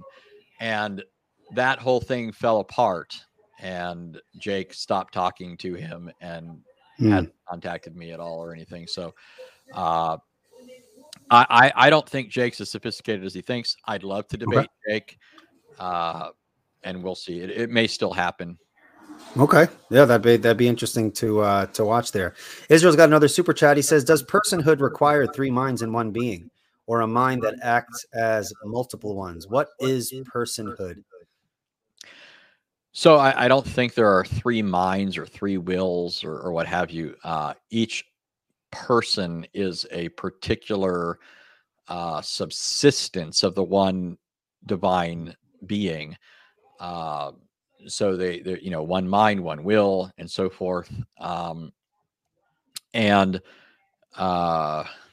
he says, what is personhood? Well, here we have to remember we're speaking analogically when we talk about God. The term person, just like any term that we use for God derived from human experience, isn't going to be univocal with respect to God, right? There's always going to be points of difference. And so for example, if we say God is a shepherd, what does that mean, right? It doesn't mean that God, and I use this example all the time. Anybody who's heard me use this example. I should probably come up with some others, but it doesn't mean God is walking around heaven with a long flowing robe and sandals on his feet and a shepherd's crook in his hand and a rod in the other. You know, other concepts that we apply to God. God is king. God is father. Right? God is a rock, right? I mean, none of these things, some of them are just metaphors, but I mean, none of these things are being used univocally. Even when we talk about God having life, right? What is life? Life in the case of human beings refers to, you know, that it refers to, well, it's, I don't want to give too technical a definition, but in our case, life is something we have, right? In God's case, it's something he is. In our case, our life is derived. In God's case, it's not something derived, right? Ours is dependent. It began, and it could cease to exist were God to no longer will it to exist. I mean, none of that applies to God when we say life. So life is being used in an analogical way, a way that goes beyond what's true of us. And so as the early father said, like Augustine, he says, we use the terms like person, not because we have perfect idea of what that means, but because we have to say something, right? And this is the best term that we have at our disposal right now. And so all these terms, even though they're not, there's not an exact correspondence between what we mean by them in application to created things and God, they still communicate something to us. Even though God is not literally a shepherd, everybody gets a notion of something about God from that metaphor, right? Sure. We think of God as caring for us, as providing for us, as watching over us, as protecting us, right? Even though it's not univocal. And I'd say the same thing goes with respect to the word person. There's an analogy there between what we mean when we talk about ourselves as persons and God as a person or three persons. Certainly, it involves the ability of the persons to relate to one another, right? Persons are essentially relational beings. Well, the persons of the Trinity, Father, Son, and Spirit relate to one another. So that's just one example of something involved in that. And obviously these are all entire topics, right? Sure. In themselves. Yeah.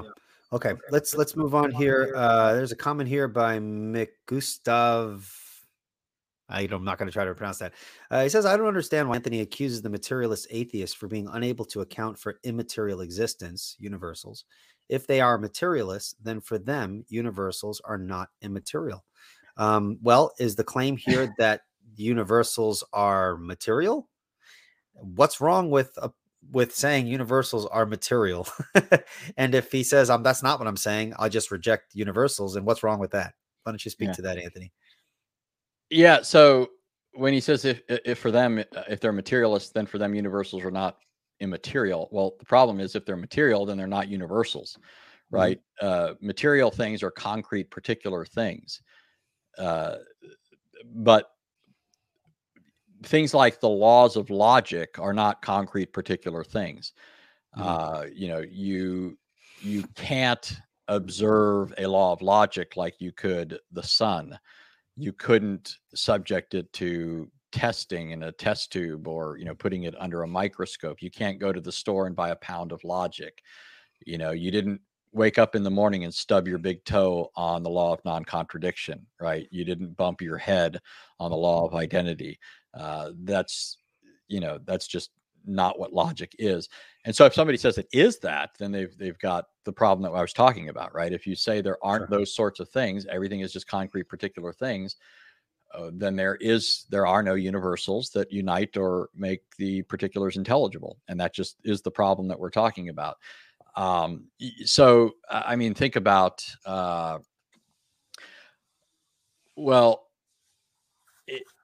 here's an example of how early on, I mean, long before I had read very much in philosophy, I was in a philosophy class, a university class in Las Vegas. And I had a philosophy professor, and I said, he was describing the theory of the early atomists, you know, Democritus, Epicurus. And he said, according to them, everything is just atoms, right? And their definition of atoms isn't precisely our scientific definition today, but they did mean something that was irreducible, right? You go down further and further and you get to this irreducible thing. And these things are all discrete from each other, separate. And I said, well, if that's the case, then how do we account for logic? And he said to me, and I don't think he got my question at first, but he said, well, he goes, we may not like it. He said, but if it's true, we're obligated to believe it. And I said, well, that's kind of my problem. How can I evaluate this as true given what it's saying, right? If I said, how do I evaluate, you know, my thinking tells me that God exists and that there are other things besides atoms. And he says, well, he said, no, on Democritus' view, there is no God, at least not in that sense, right? If there is a God, then he's an atom. Or he's made up of atoms, right? And then I said, yeah, but my problem is that what he said is that all of my thinking is just atoms, right? And I remember hearing Doug Wilson at this, he had debated a person, and I remember hearing him saying something like, you know, all our thoughts are just atoms banging around, right? Right. And so I said, well, that, you know, you've reduced all thinking to atoms banging around. And then the teacher replied, well, I said, how do I know that my thinking about God is wrong and his thinking about everything being atoms is right? And he says, well, you have to ask which one's more logical. And I said, yeah, but you've reduced logic to atoms banging around in my head. The atoms banging around in my head lead me to conclude that God exists. The atoms banging around in his head lead him to conclude that God doesn't exist. And I said, so how do we adjudicate between them? And then he says, well, we have to decide which one's more logical. So now notice what he's done there.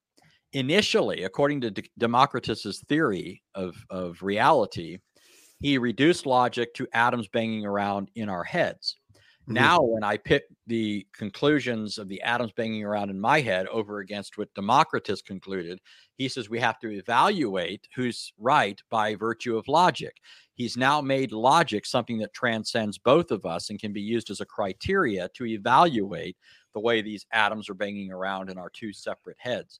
Sure. And so he's, in effect, gone outside of the philosophy of atomism and appeal to a view of logic that isn't possible in his system. Right. So that, you know, that hopefully gives you some idea of sure. problem with that sort of thing. All right. Thank you for that. Israel has another super chat. Thank you so much for the $5 super chat. He says, if I make a case about God with the one and the many law, I'm not sure what he means by law, but does it have to be an inductive argument? And yes, I'll mortgage my house for super chats. Thank you. No, it doesn't have to be an inductive argument. That's part of the point. Well, we're using a transcendental argument. So a transcendental argument is not necessarily inductive or deductive. I suppose you can put a transcendental argument in a deductive form. So for example, if knowledge is possible, Christianity's true. Knowledge is possible, therefore Christianity's true. That's a valid deductive argument in which the first premise is defended transcendentally. So you can lay out a transcendental argument. A deductive argument with a transcendental premise, but you don't have to, since the transcendental argument is more all encompassing. It's really arguing at the paradigmatic level, which doesn't necessitate that you argue in kind of that direct formulation where you have, step one, step two, conclusion. We're asking what are the preconditions for steps in general, and logical categories themselves. So I don't think that you have to use inductive or deductive or anything like that. Sorry, Anthony, I kind of hopped on that one. That was an interesting one. I like that one. Yeah. One thing I'd throw in is just that even though a transcendental argument is not an inductive argument, which is what he mentioned, we do make a transcendental argument that induction itself is necessarily something that has to be part and parcel of the Christian worldview. And that really goes back to, so like I just got through talking about the problem that materialism has. You don't have universals if you're saying everything is just concrete particulars.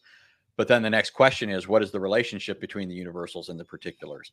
Unless you can bring these two things into contact, they're irrelevant to each other. And so if you're talking about, say, logic, what justification do you have for applying a principle like the law of non-contradiction to reality, especially since the law of non-contradiction is universal, invariant, and abstract, but the world is not, right? The world, there are two different kinds of things. So what justification do you have for applying one to the other, right? They're like oil and water. What does logic have to do with reality? And why apply these things across reality? Right. Inductively. I mean, why engage in something like that? Only in Christianity can you account for that, because again, all the particulars of experience, all of history is the creation of and is subject to the control of the all-knowing personal God who governs everything in accordance with his purpose, right? His counsel and so forth. Right. All right. I'm just going to do a couple more here. We're going to go really quick. There was someone who made a comment, only super chats are getting answered. Typically, that's not the case. But if someone does do a super chat, I try to get to those. But you guys know, I do try to answer or have my guests answer as many questions as we possibly can. But we are running up on an hour and 46 minutes right now. So how about we do two more and then we'll wrap things up? How does that sound, Anthony? Sure. And thank you so much. You're doing a great job. I really appreciate it. And I'm sure folks are enjoying this. We have quite a few people looking in. And if you guys like the conversation, give the video a like, share the video. I'd really appreciate that. And don't worry if clear liquid is leaking out of your ears because your brain is melting because of the nature of the conversation. It's just because of the nature of the specific topic. Obviously, you guys know our conversations are typically understandable, under normal circumstances. But this is an important topic and it is deep. And so I appreciate that we're able to do it. And I think Anthony's doing a great job. So here we have a $10 super chat by Lewis. I appreciate that. Thank you so much, Lewis. He says, don't worry if you don't get to this, but could you address why making a truth claim is a big deal? I tried to explain it to a friend and failed. Can't a computer assess its state truthfully? Now, I don't know that second part, but why is it important to recognize that an unbeliever is making a truth claim and why that's important when we're arguing presuppositionally? Yeah. So, I really think that what he's looking for probably hinges on that last part. But I'm not necessarily clear. Maybe it'll come to me what he means by that as I'm talking about this, but, truth claims are unavoidable. Number one, So, I mean, it's just a matter of intellectual integrity, right? I mean, we have to recognize that we make truth claims. We do it all the time, and we couldn't even function or get along in the world unless we were making truth claims. Even the statement, right, I'm not making a truth claim, or I don't make truth claims, or truth claims aren't possible, or you shouldn't make truth claims. All those are claims, right? Truth claims. They're claims that are either true or false. And so the first thing to observe is just that it's inescapable. The only person who's not making any truth claims is a person who doesn't exist. And you're even making truth claims even with your mouth shut, right? I mean, one of the things I think about sometimes is just something as simple as lying, right? I mean, how often does somebody lie in a day? And I was thinking about this the other day because I was watching somebody, you know, evangelize and saying, you know, have you ever lied? You know how all that goes, right? And I was listening to people and I was thinking, it's, you know, what's more interesting to me about that question is listening to people think about it for a second as if they should have to think about it. But the other thing is when they sometimes give a number like, oh yeah, I lie, you know, at least once a day or something like that. And I'm thinking, man, I think they're way off, because we communicate even without words, right? We make facial gestures, we smile, we frown, we grimace, we move our eyes, we do all sorts of things that are communicating. And I'm not saying that these are propositional per se, but I do think there is something behind them that, you know, at least mentally you're thinking something, right? Right. You know, somebody says something and you want to give out the impression that you like it, even though you don't, and you smile, or, you know what I mean? We're communicating all the time. And back of that, even if we're not speaking, is some thought about it, right? So I don't, you know, think anybody's being honest with themselves or others if they pretend that they're not making truth claims. But I mean, I don't know where else you go with that. I mean, if somebody... there's a lot to say with respect to all of these questions. There's just so many different things you can kind of touch on. So it's definitely a lot. Yeah. I mean, yeah, the other thing is if even saying that, you know, it's possible not to make, or to not make truth claims, or that we shouldn't make truth claims, or mm-hmm. something like that, assumes a particular view of the world, right? It's obviously not the Christian worldview, sure. Right? And so a person who says that should have to give some account for why he rejects the Christian worldview, right? You know, and if he says, I'm not making any claim with respect to the Christian worldview, well, yes, you are. If you're saying that there are no truth claims, or something like that, then you're definitely saying something that is contrary to the Christian worldview. Hmm. Yeah. So I don't know. What are your thoughts on that? No, I think that's good. I mean, there's just so much to say about it. I don't want to, because I think I'd kind of go into depth, and we'll never end. So I want to end in this with this one question that is completely unrelated to our topic, but I think is so important. Okay. Someone asked the question, how do you share the gospel? And he says, I actually like the way Ray Comfort does it. Now, regardless of how Ray Comfort does it, I know Ray Comfort gets a lot of pushback from people. But how do you share the gospel in the midst of having these really deep intellectual discussions? How do you pivot from these deep discussions to a presentation of the gospel? Because that's really where we want to go. And just as a tipping my hat off to Ray Comfort, he might not be philosophically astute and, you know, respected for his, you know, his logical precision or whatever. But this man has a love for people and a desire to share the gospel. And I'm sure he's probably reached more people than the average apologist. So if that's the ultimate goal, reaching people for Christ, then God is using him in that area, and like all the power to him. You know, us apologists, we focus on these kind of these isolated areas, and there's a context for this, but there are other people who are just sharing the gospel, and God's using that. And so I think we should be very careful about how we speak negatively against other brothers in Christ who are doing their part as they seek to to spread the gospel. But how do you share the gospel with someone, Anthony? Yeah, I mean, a lot depends on the context. You know, if I'm just bumping into a person, only going to be with them for a few minutes, it might take one, you know, direction. If it's somebody like a neighbor that I'm going to see several times, there, you know, I might do things differently. If I'm in a context where people are hostile, that might have something to do with what I, you know, but if I were just to describe like a normal conversation, first of all, I'm not going to bring up a lot of the stuff that we're talking about. Sure. I'm going to let the discussion go there if it goes there, and just be ready to deal with that. But, you know, I'm not going to go up to a person, how do you solve the problem of the one and the many? Right. Right.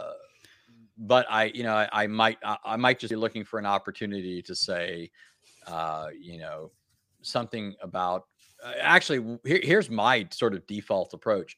I go into the conversation acting like the person agrees with me on everything I'm about to say, you know, and just state it as a matter of fact.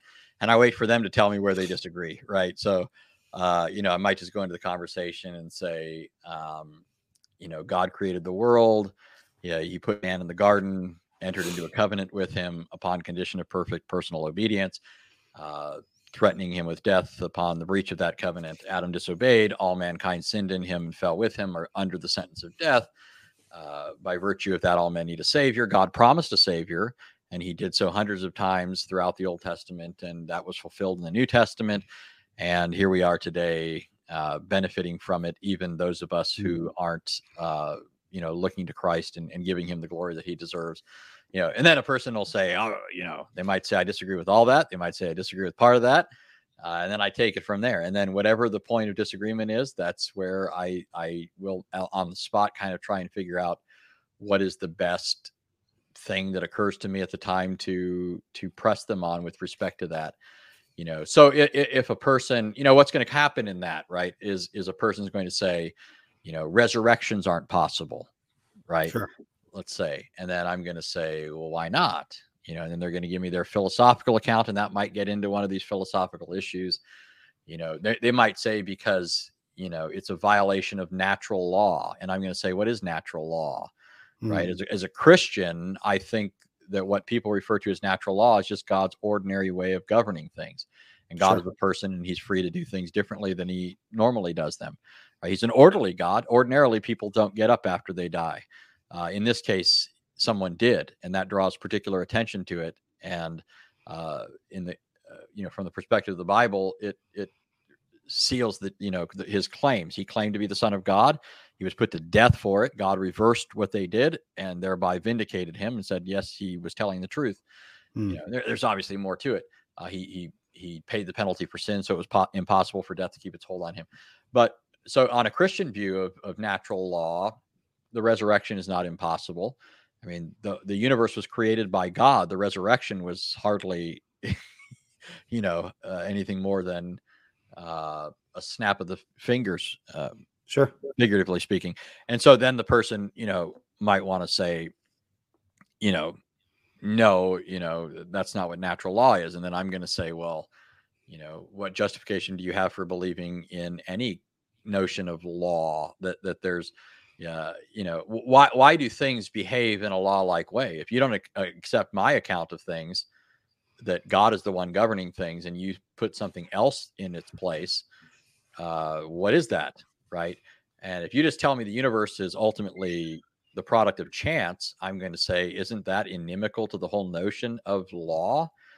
What looks like law to you is, you know, obviously just an illusion. There's not really any law, sure, there. Anyways, I didn't mean to go off on more philosophical stuff. Law presupposes regularity, but regularity makes no sense in a context in which everything's random. Right. So basically what I do is I tell people what I can about Christianity, look for them to raise an objection, and then I go from there. I don't try and, you know, argue for anything that I don't have to, right? However much they're going to give me is however much I'm going to take. And, you know, and I don't try to be philosophical. I never have. I mean, I'm not trying to dazzle anyone. At the end, sure, of the day, you know, it means nothing if they leave the conversation thinking I'm a smart guy, you know, I'm sure, you know, so. Yep. Well, the real question that we need to answer before we finish up is your favorite scholar Stephen Anderson or Kent Hovind? Be honest. So I know who Kent Hovind is, obviously, but I know very little. I mean, I've seen clips, basically. Sure. I'm more familiar with the stuff by Steve Anderson, and the late great Steve Hayes, by the way. I miss that guy. You know, yeah, Steve me too. Hayes, he was the guy who did stuff on Trioblog. He did a lot of great stuff over the years. But yeah, but neither one. My answer has to be neither one, neither Steve Anderson nor Kent Hovind, because I've just, you know, there have been other people I've read more than either of them. All right. That's my diplomatic answer. There we go. And that's a good place to end. Anthony, I thought you did an excellent job. 1 hour and 58 minutes. No one can complain that no one addresses this issue. They have almost 2 hours of content to explore this issue, and hopefully it'll inspire them to kind of look a little deeper into the issue and do some reading. So I hope this is helpful for folks who are listening in. Thank you so much for the super chats. I'm so sorry I couldn't get to all the other questions. I'm going to have a live stream tomorrow. So if you have a question that didn't get answered tonight, if you hop onto the live stream tomorrow, we're going to be talking specifically about presuppositional apologetics just in general, and a lot of these questions kind of relate to it, so you could ask your question there, and we'll make sure we try to get to as many as possible. Anthony, are there any last things you'd like to say before we close this live stream? No. All right. Well, thank you so much. My coffee has run out, so it's a perfect time. You know? That's right. That's right. Well, that's it for this episode, guys. Thank you so much for listening in. Take care. Maybe I could ask real quickly, since sure Mr. Bolt is in the chat. Mr. Bolt, are you going to be at ETS this year? Okay, we'll see if he answers. I actually have his cell. I could actually text him right now. Let's see. Maybe he'll answer quickly through the text. I'm not sure if he's on still. Oh, well, okay. I see his comment here. Well, maybe he will. I want to get Chris Bolt back on in the future. So hopefully we could set that up. So, all right. Well, guys, that's it for this episode. Guys, thank you so much. I appreciate the support. And until next time, take care and God bless. Bye-bye.